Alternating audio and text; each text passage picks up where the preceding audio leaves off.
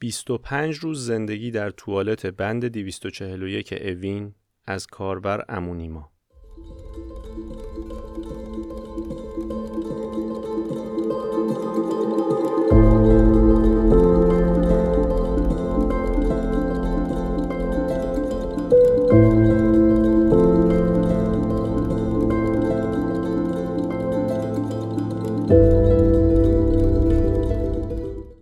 سلام رشتوخان هستم و این سی و یکمین قسمت از پادکست ماست که در یکی از روزهای عواست اسفند ماه 1401 خورشیدی ضبط میشه. برای شنونده هایی که تازه به ما پیوستن باید توضیح بدم که پادکست رشتوخان بازخانی برخی از رشته توییت هایی است که در شبکه اجتماعی توییتر نوشته و به صورت عمومی به اشتراک گذاشته شدن. رشتوخان تلاش می‌کنه که شمار بیشتری از مردم از این مطالب بهره مند بشن به ویژه کسانی که فرصت یا امکان مطالعه این متون رو ندارن. رشته توییتی که در این قسمت خواهید شنید خاطره ای از زندان اوینه. این رشته توییت رو کاربر امونیما در 20 بهمن 1401 خورشیدی برابر با 9 فوریه 2023 میلادی نوشته. لینک متن رشتو رو هم در توضیحات پادکست گذاشتیم. بریم سر اصل مطلب.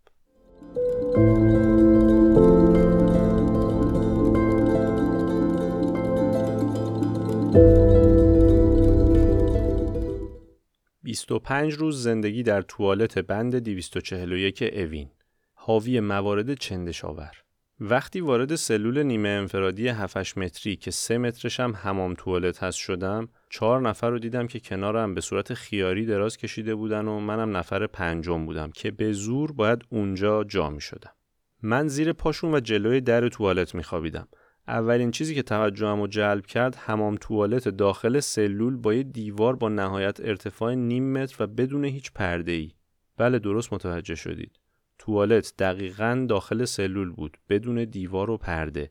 یعنی هر کسی می‌رفت میشه سر توالت با بقیه چش تو چش بود. نهایت خلاقیتی که به خرج می‌دادیم این بود که چطور موقع نشستن سر توالت شلوارمون رو بکشیم پایین که بقیه چشمشون به چیزمون روشن نشه. ببخشید اگه واژه بهتری نداشتم.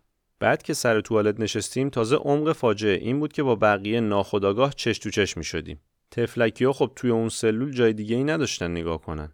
حالا بماند این وسط اگه در سلول باز می شد و برای کسی دارو می آوردن صاحب قرص باید پا می شد می‌رفت بالا سر کسی که توی توالت نشسته لیوانش رو آب می کرد تا بتونه قرص رو از زندانبان بگیره و بخوره خیلی غیر قابل تصوره که سر توالت نشستی و یه نفر با لیوان آب بالای سر توی زندانبانم جلوی در توی چشات زل زده؟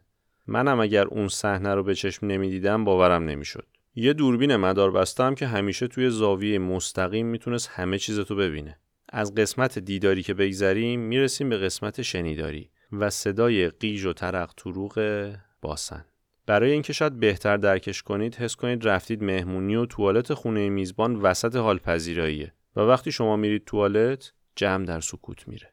شما می‌خواید صدای خروجی باسن مبارکتون رو خونسا کنید که بیرون اومدید کسی نگاه با خنده یواشکی بهتون نکنه. چه برسه وسط مهمونی در توالت هم چفت و بست نشه. انقدر سعی می‌کردیم طوری خودمون رو کنترل کنیم که صدا بقیه را اذیت نکنه که اکثرا توی اوین یا بوست گرفته بودیم.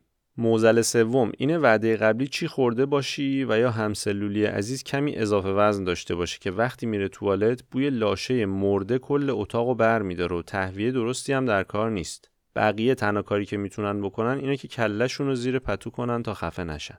وای به روزی که بابت تنبیه کل سلولای راهرو بیان اون پنجره یه وجبی روی در سلول رو هم ببندن و عملا دیگه توی بوی گوه دست و پا می‌زدیم.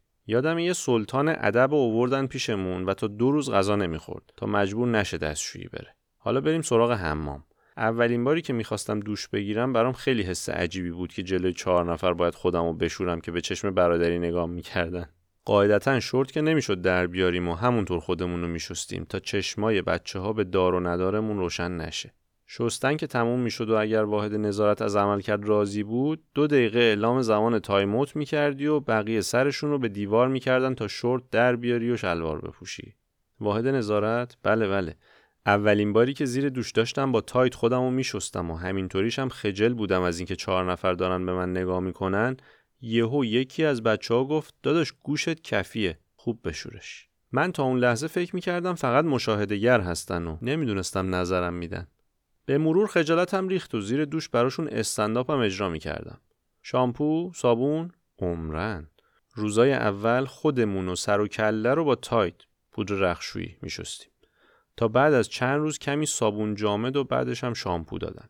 من که مو نداشتم و دغدغه شستن سر با تایت نداشتم. اما اونایی که مو داشتن بالاتر گفتم شورت و در می آوردیم و شلوار پا می کردیم. پس خوش کردن چی؟ حوله کجاست؟ زرشک. اکثرا حوله نداشتیم و نهایت با لباسای کثیف خودمون رو خوش می کردیم.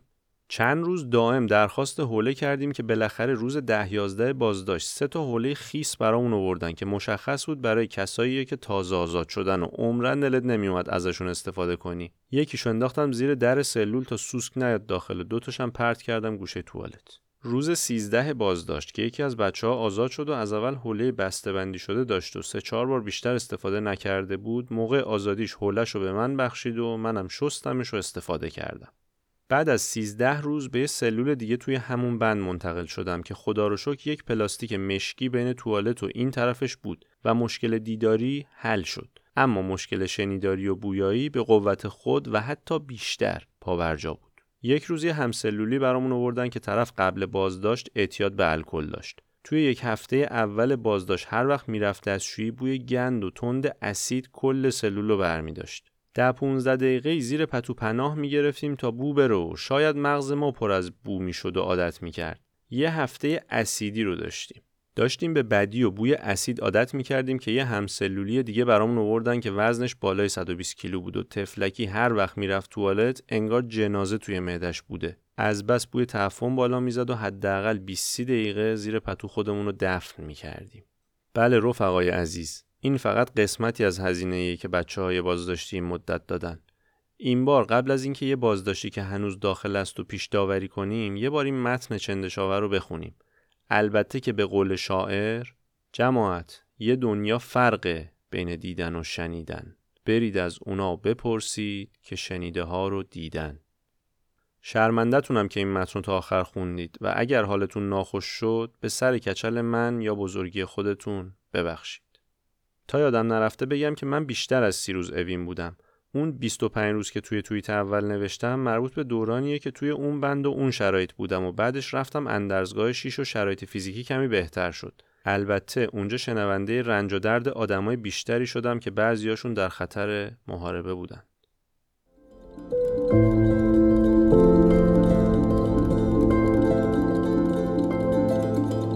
پایان